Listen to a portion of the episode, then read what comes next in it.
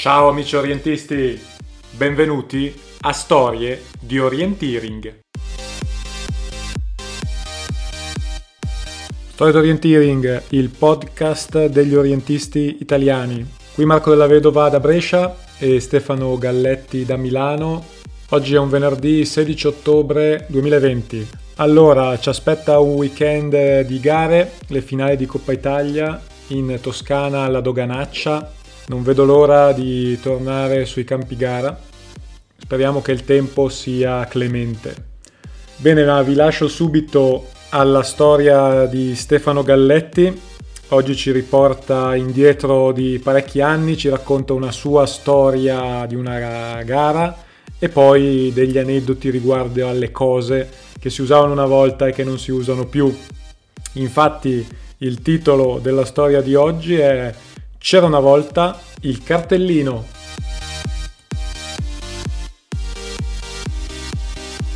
Ciao a tutti da Stefano Galletti. Comincio a raccontare questa nuova puntata del podcast eh, in quanto ho dovuto piantare lì un lavoro che stavo facendo in casa. Stavo bordando una parete con eh, un pezzo di scotch trasparente di quel tipo largo e l'ho finito e sono rimasto senza niente da fare e mi sono detto ma sì dai proviamo a riversare sul podcast un altro racconto, un altro episodio della mia vita orientistica che spero vi possa un po' interessare o divertire. Ci sono tanti orientisti ormai che conoscono come io ho iniziato a praticare l'orienteering con una gara a ronzone nella categoria esordienti nella quale mi sono perso in prossimità, nemmeno tanto in prossimità, di una canaletta, oggetto di cui non sapevo l'esistenza, di cui non capivo che tipo di forma avesse, che cosa dovevo cercare. Ho fatto la seconda gara qualche mese dopo in categoria HC alla finale di Coppa Italia dei Laghi di Lamar, era il 1992 e poi inizia la stagione 1993 e io comincio a cercare informazioni sulle gare di orienteering vicino a dove abito tuttora, quindi a Milano e ancora nei mesi invernali eh, vengo a sapere che ci sarebbe stata una gara di orienteering al Parco Lambro di Milano, zona est, nord-est di Milano. Il Parco Lambro quindi ospita una gara di orienteering organizzata dal CUS Milano, società che non esiste più se non sulle spalle di Marco Piana, atleta che è tornato alle gare a Pergine e a Vigolo Vattaro proprio nello scorso fine settimana utilizzando ancora la vecchia tuta del Cus Milano che utilizzava quando Marco Piana era un bel campione del, del nostro sport, ma stiamo parlando di quasi 30 anni fa. Comunque vado al Parco Lambro e dato che eh, a quell'epoca i miei genitori non avevano ancora capito bene che tipo di sport io stessi cominciando a praticare, la gara si svolge un sabato pomeriggio, mio papà lavora e eh, mia madre decide di accompagnarmi o sono io che le propongo, vieni a vedere che cosa, che cosa sto per cominciare a frequentare dal punto di vista sportivo. Il Parco Lambro, bene, per i milanesi è molto noto, per tutti coloro che ci vengono a fare tutti gli anni la gara della Milano nei parchi è molto noto. Per chi non lo conosce, è un bel parco con parecchie colline, zone di bosco, ci sono delle canalette, c'è il fiume Lambro che lo attraverso in particolare c'è una bella collina molto alta che è il Gran Premio della Montagna in tutte le gare del Milano nei Parchi. Ai piedi di questa collina che sarà alta 30-40 metri, non di più, c'è una grossa conca. È una conca che da mm, parecchi anni a questa parte viene utilizzata come una sorta di laghetto artificiale per assorbire le piene del fiume Lambro, quindi per la maggior parte del tempo è una sorta di palude se non di lago. Ma nel 1993 la conca non veniva utilizzata a questo scopo, è grande quasi come un campo di calcio e fa sì che la collina che proprio sovrasta la conca eh, sembri ancora più alta. Il Cus Milano organizza una gara proprio con partenza e arrivo in questa grossa conca. Una gara a sequenza libera, una gara con mass start. E io mi accingo a partire e ci sono un po' di spettatori, tra i quali mia madre. Prima partono i ragazzi e le ragazze delle scuole elementari e delle scuole medie, quindi partecipazione molto vasta. Eh, mi ricordo che c'era Cristina Elli, Roberto Biella, Matteo Merati, ci sarà stato anche da qualche parte Marco Piana nell'organizzazione, e quindi 3-2 1 alla Giochi Senza Frontiere, Gennaro Olivieri, Guido Pancaldi, tutti i ragazzi e le ragazze delle scuole medie e delle scuole elementari che partono per questa gara a sequenza libera. I, I, due punti più vicini alla partenza e all'arrivo sono proprio, noi siamo nella conca ai piedi della collina, sono proprio in cima alla collina. Sono i due punti più vicini. Di conseguenza tutti coloro che prendono in mano la carta, i più svelti ad identificare i cerchietti sulla mappa, i punti di controllo più vicini, partono in salita su questa ripida collina in direzione della vetta e ovviamente tutti quelli che non hanno avuto la stessa prontezza di spirito, comunque essendo una mass start, che cosa fanno? Corrono loro dietro. Di conseguenza noi vediamo questa sorta di gruppo di bambini, bambine, ragazzine e ragazzine che cominciano a salire sempre più rapidamente il fianco della collina, una sorta di formicaio, e, spariscono verso l'alto. Li vediamo sparire, non li vediamo più quindi, ma li sentiamo, perché in cima a quella collina c'è una lanterna, chiaramente con un punzone metallico. A quei tempi non c'erano le SIC card, si usava il testimone cartaceo. Li sentiamo perché, essendoci un solo punzone metallico per decine e decine di partecipanti, noi eh, sentiamo un sonoro, eh, molla, c'ero prima io, no, cosa fai, aia, eh, molla, mi hai spinto. Assistiamo a delle scene, o meglio, ascoltiamo delle scene che ci fanno pensare che lassù tutti quanti sono arrivati, non è immediato per degli esordienti totali. Prendere il cartellino, identificare il cerchietto giusto, che non era il numero 1, ma poteva essere uno qualunque della sequenza da 1 a 27, afferrare la corda con il punzone, mettere il cartellino nella posizione giusta. Insomma, è un'operazione che dura parecchi secondi e lassù c'erano parecchie decine di concorrenti, quindi un'autentica gazzarra. Nel frattempo, gli organizzatori del Cus Milano, i ragazzi e le ragazze del Cus Milano, hanno chiamato e schierato in una lunga fila i ragazzi e le ragazze delle scuole superiori. Mentre noi ancora ascoltiamo l'eco di questa rissa che si sta verificando in cima alla collina, 3, 2, 1, via! E partono i ragazzi e le ragazze della scuola superiore. E ovviamente, sapendo che lassù c'è il, il punto più vicino, il punto di controllo più vicino, partono tutti quanti in salita verso lo stesso punto di controllo, arrivando lassù quando ancora non era finita l'eco della rissa della prima mass start. C'erano ancora probabilmente dei ragazzini e delle ragazzine che si sono viste arrivare degli omoni e delle ragazze ben più, diciamo, ben più piazzate di loro eh, che dovevano punzonare lo stesso punto di controllo. E quindi assistiamo con delle voci non più acute, ma con delle voci belle cariche baritonali alla stessa scena. C'ero prima io, molla, ti do un pugno, no, cosa fai? Gente che si strappa di mano probabilmente il, il punzone, insomma. Di su c'è un'altra bella rissa. E siamo rimasti un po' pochi, siamo rimasti gli agonisti. Io sono iscritto negli agonisti perché addirittura sono la mia terza gara. E quindi comincio a pensare, io non sono il più rapido, non sono il più bravo ad orientarmi. Lassù, quando arriveremo noi, ci sarà ancora la rissa per punzonare il primo punto di controllo e comincio a pensare se posso adottare una strategia diversa. Ma arriva il momento di partenza. 3, 2, 1, fischio dell'arbitro, partono tutti nella direzione già fatta dagli altri, nella direzione verso la cima della collina, tutti tranne uno, io, che aveva pensato bene in quei pochi minuti di non andare verso quel punto di controllo, che era sì il più vicino, ma avrei potuto fare in un qualunque altro momento della mia gara. Io ho preso la carta, ho girato sui tacchi e mi sono diretto esattamente dalla parte opposta, 180 gradi rispetto alla direzione di partenza.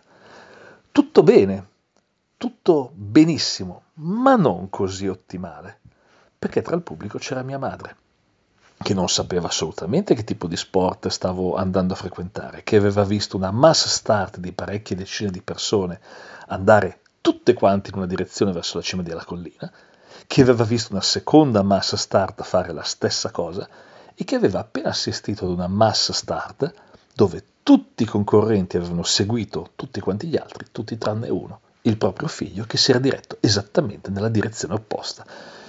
Io ancora nelle orecchie l'esclamazione che non era esattamente così gentile nei miei confronti di mia madre rivolta agli altri genitori che facevano parte del piccolo pubblico di quella gara nel vedermi andare nella direzione opposta.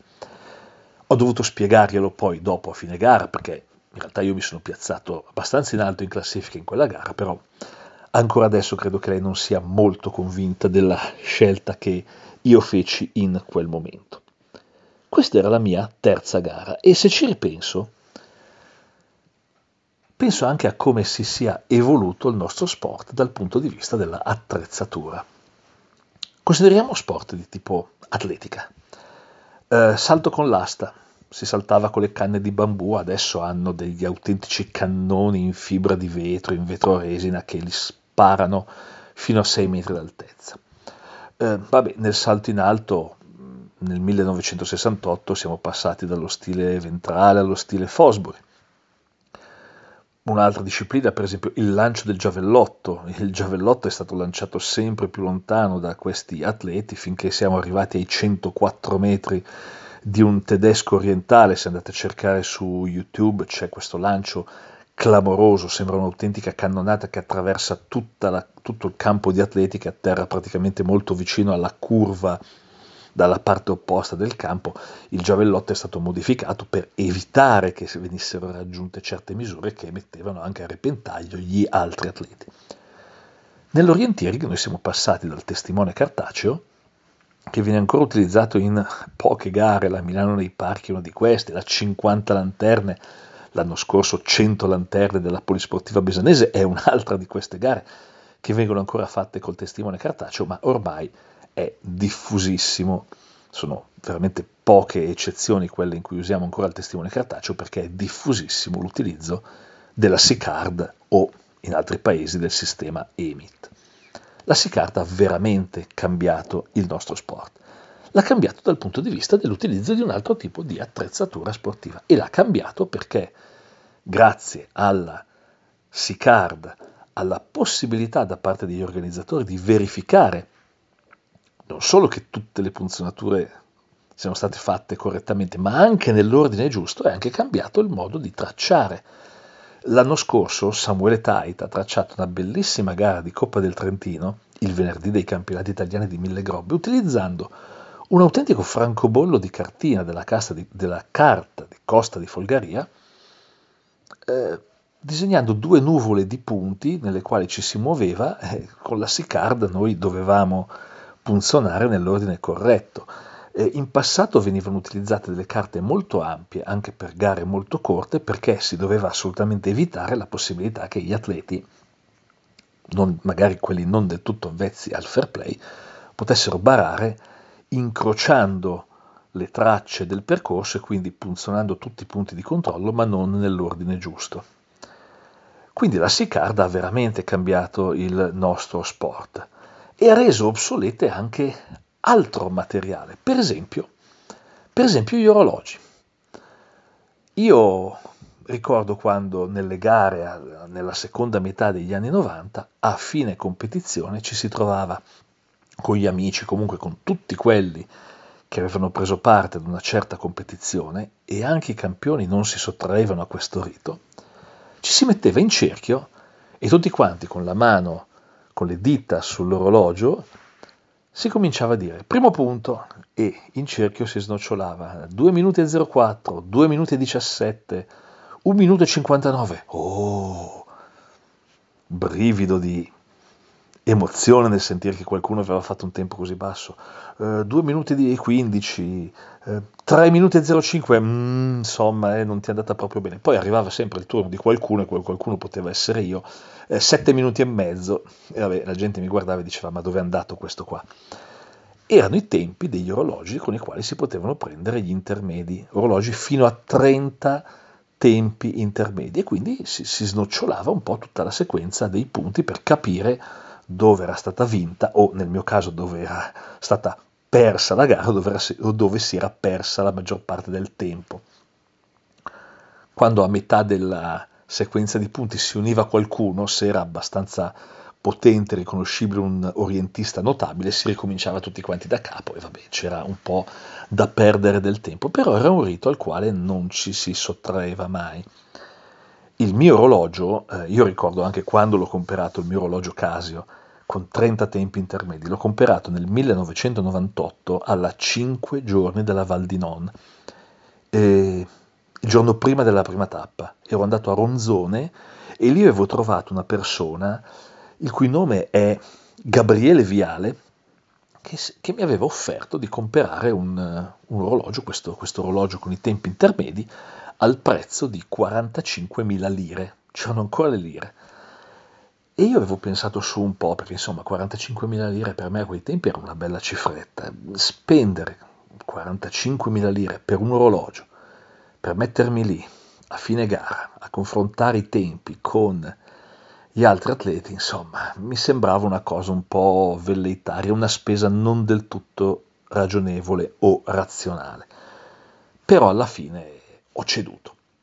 Ho ceduto al marketing di Gabriele, ho ceduto a questa mia voglia, esigenza di mettermi lì anch'io con tutti quanti gli altri a declamare i tempi delle mie tratte di gara ho comprato il mio orologio Casio e per tanti anni, per tanto tempo mi sono sempre chiesto ma avrò fatto bene a comprarlo, saranno state 45.000 lire ben spese? Eh, credo di sì, credo di sì perché in questo momento sono le 19.41 e io lo sto leggendo l'orario al polso su quello stesso orologio che ha ormai 22 anni e mezzo di età e continua a funzionare perfettamente. Ho cambiato la pila soltanto due volte nella mia vita o meglio nella vita dell'orologio, ed è l'unico orologio che io posseggo da allora, quindi sì, sono state 45.000 lire ben spese quelle. Un altro oggetto che per esempio ha perso la sua importanza ed è strettamente collegato al cartellino è il pennarello eh, tantissimi orientisti andavano in giro con i pennarelli di vari colori, c'era la confezione che aveva quello nero, quello rosso, quello blu e quello verde. Erano pennarelli con i quali si scriveva, soprattutto in occasione delle gare multi-days, si scriveva la sequenza dei punti e il codice direttamente sul cartellino.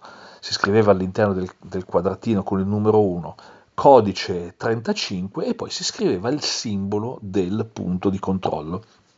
C'erano quelli che lo scrivevano in due colori perché così risultava immediatamente, uh, saltava immediatamente all'occhio qual era il codice e qual era la descrizione punto.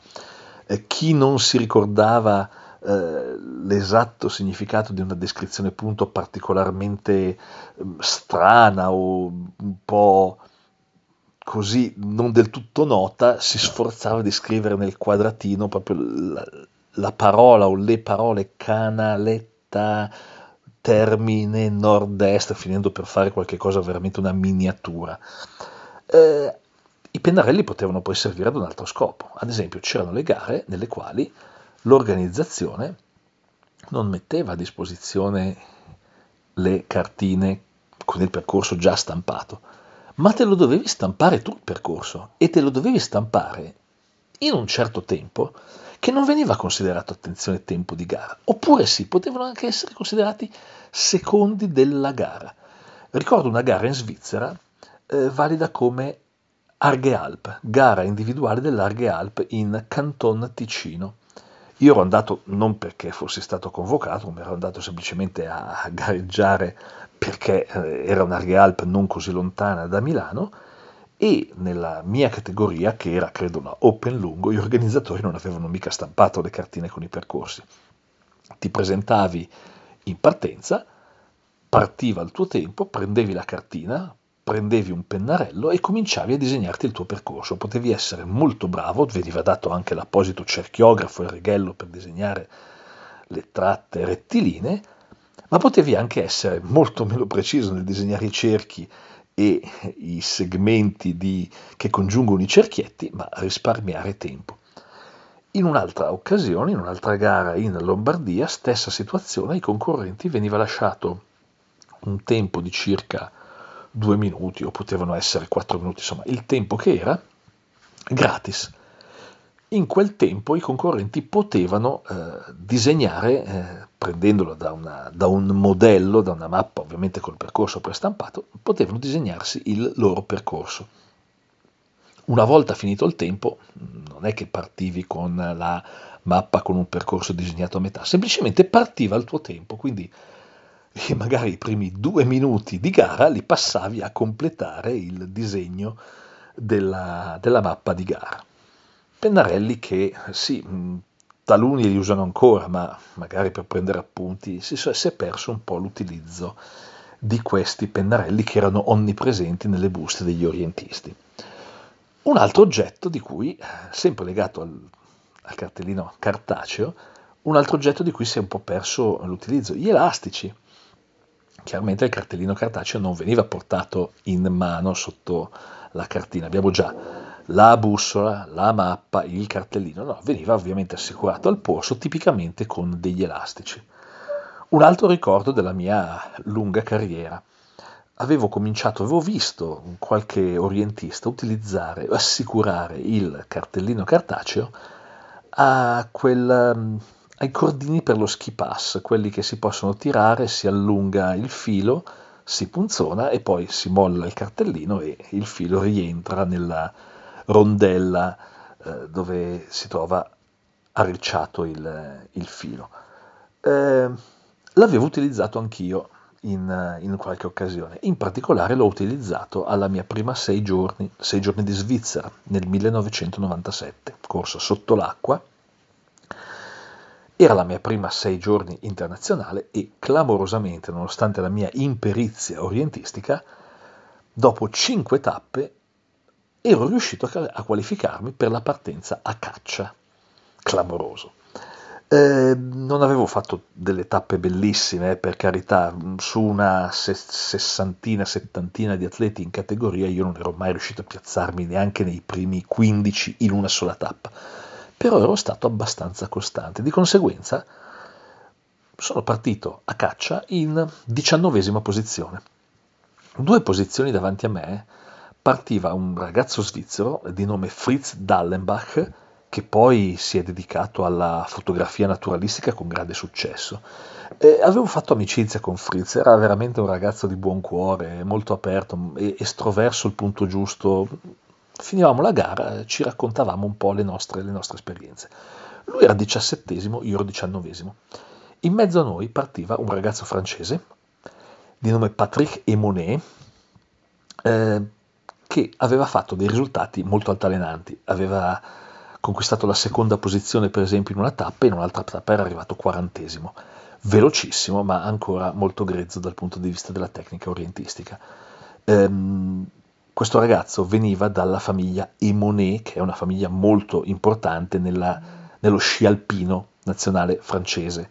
Eh, Patricia Emonet è stato un po' l'anello di collegamento insieme a Perrin Pelen e Fabien Serrat eh, della nazionale francese femminile di sci alpino tra i tempi delle sorelle Guachel e i tempi poi più avanti delle Carol Merle e quant'altro, ma mm, sto divagando come sempre. Questo ragazzo era molto veloce e partiva in mezzo tra me e Fritz. Eh, tra me e Fritz c'erano 40 secondi, in mezzo partiva questo, questo Patrick Emonet. E mentre andavamo in partenza per la sesta tappa, eh, io e Fritz ci siamo chiesti come avremmo potuto provare a domare eh, le abilità atletiche soprattutto del nostro avversario francese. E quindi Fritz aveva lanciato un'idea, o forse l'avevo lanciata io e Fritz si era trovato d'accordo. Insomma, Fritz avrebbe dovuto partire, ma partire molto piano. Eh, e Monet sicuramente l'avrebbe raggiunto subito, ma se Fritz fosse andato piano si sarebbe semplicemente accodato e questo avrebbe dato modo a me di raggiungerli tutti e due. Io ero felicissimo di questa tattica perché mi consentiva già di aver raggiunto l'atleta che partiva due posizioni davanti a me.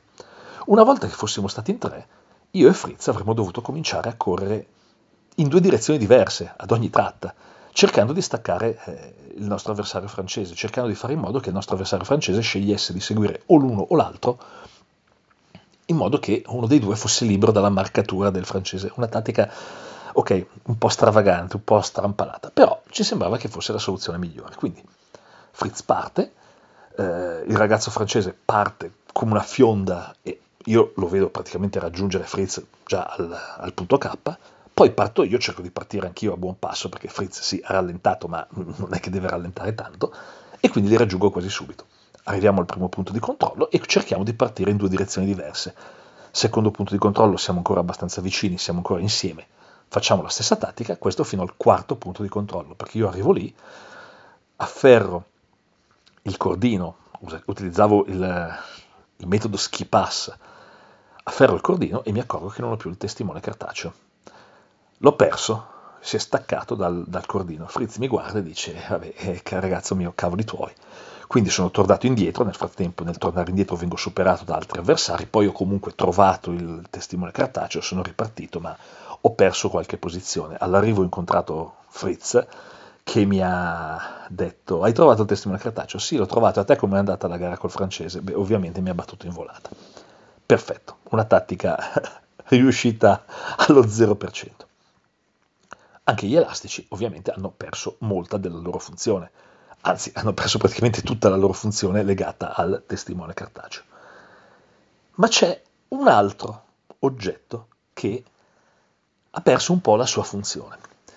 Quando, quando io preparavo il testimone cartaceo e avevo inserito con i famosi pennarelli la descrizione punto e avevo assicurato gli elastici per potermi mettere al polso mia, il, il testimone, o quando preparavo lo zaino in procinto di una gara. Insomma, che cosa mettevo nel mio arsenale da orientistica? Chiaro, la bussola, il tape, eh, il pennarello, le spille per il pettorale, ma l'altra cosa che veramente è sempre servita sui campi di gara è stato un bel, nostro, un bel nastro adesivo, trasparente, bello grosso, multiuso.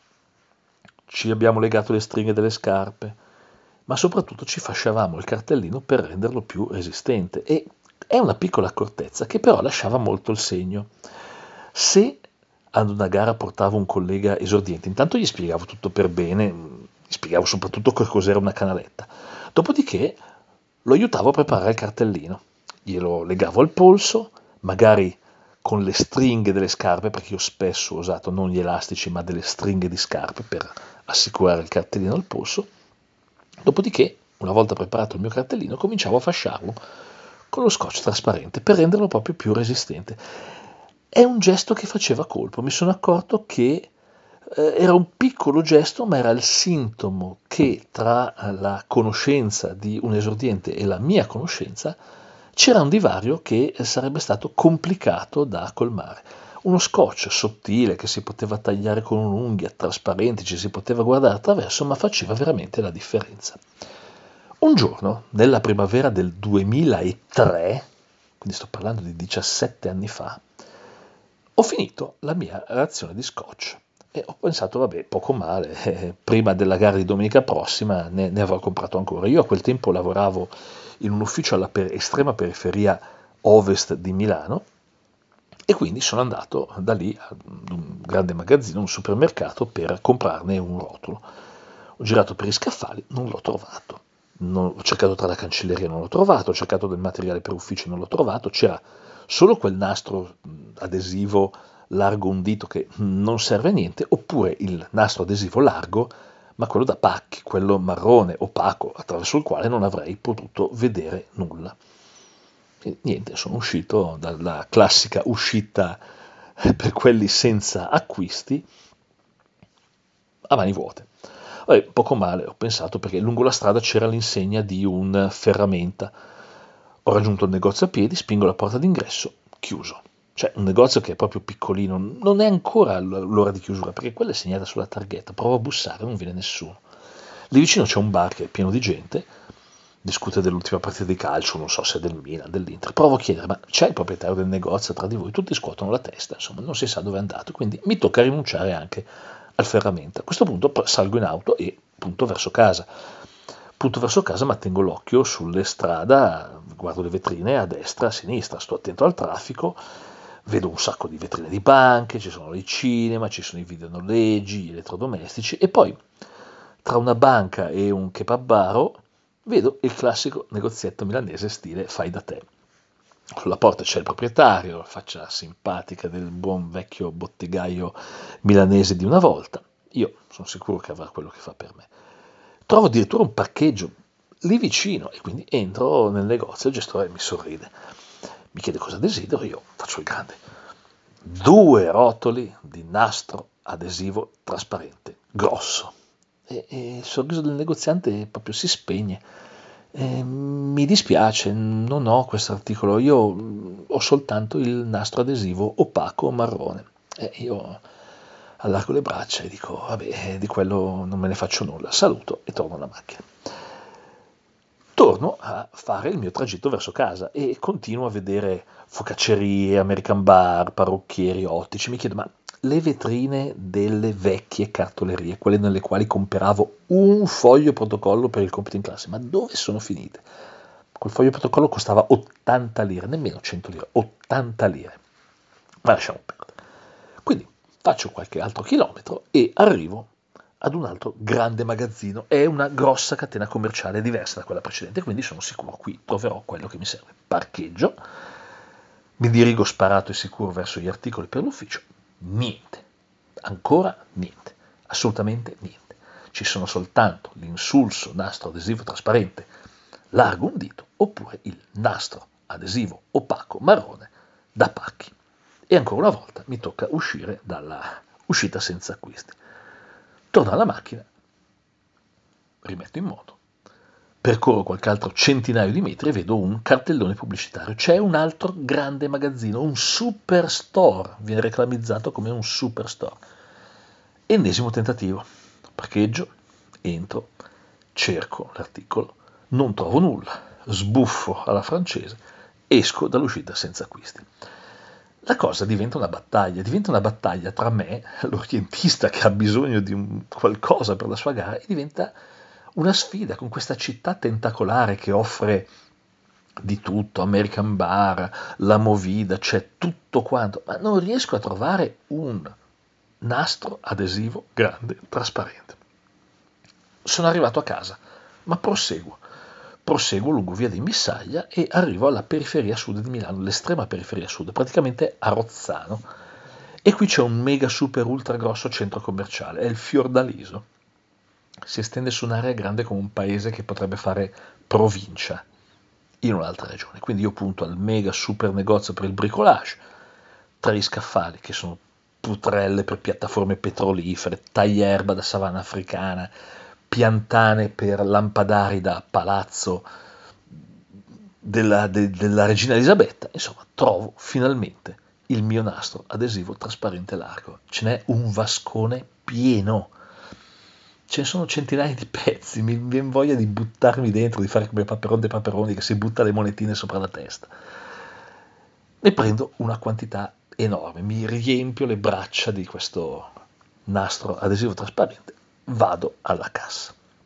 Faccio la fila con i miei pochi euro di scotch, persone che hanno comprato appunto lampadari, ferri da stiro, scaffali, di tutto. E poi la commessa alla cassa vedo che si agita, insomma, la fila ondeggia, a un certo momento non va più avanti, c'è un brusio e poi l'altoparlante. E tutto si gela, tutto si ferma a causa di non meglio specificati problemi terminali, le casse sono ferme e non possono lavorare. Non si sa per quanto tempo questo stop andrà avanti. Ci sono persone che piantano lì gli oggetti che avevano in procinto di comprare. Io no. Io sto fermo, io sono impassibile, immobile, sono impavido. Io ho i miei rotoli di scotch e non me ne vado a casa senza quel nastro adesivo. Può venire il terremoto, può venire lo tsunami, possono venire le cavallette, ma io non torno a casa senza il mio scotch. Passano 15 minuti buoni, poi qualcuno riesce a sistemare il terminale. Il computer riprende a funzionare, la cassa ricomincia a funzionare, la fila riprende a muovermi e finalmente arriva il mio turno. Arrivo alla cassiera, rovescio sul banco tutti i rotoli di scotch che ho comprato e io pago. Adesso quello scotch è mio. Io sono tornato a casa quella sera e ho infilato subito un rotolo nella busta dell'orientiere insieme alla bussola, insieme al tape, insieme ai pennarelli, insieme alle spille per il pettorale. E c'era una vocina dentro di me che mi diceva, bravo Stefano, ce l'hai fatta. Hai sconfitto la città. Sì, certo, hai dovuto sudare sette camicie, hai girato mezza Milano, ma hai ottenuto quello che volevi. E vabbè, insomma, quello scotch mi è servito non magari a vincere qualche gara, magari a conquistare qualche piazzamento, sicuramente a fare una bella figura nei confronti dei colleghi esordienti. Eh, ho, pen- ho, concluso quel pensiero dicendomi tra me e me, beh, se alle prossime gare qualcuno ha bisogno di quel nastro adesivo, potrebbe anche venire a chiederlo a me perché ne ho un armadio pieno. Questo succedeva nella primavera del 2003. Mi sono appena accorto di una cosa, che a 17 anni di distanza, questa sera, ho finito l'ultimo pezzo dell'ultimo rotolo di quel nastro adesivo trasparente largo. È giunto il momento di un'altra avventura.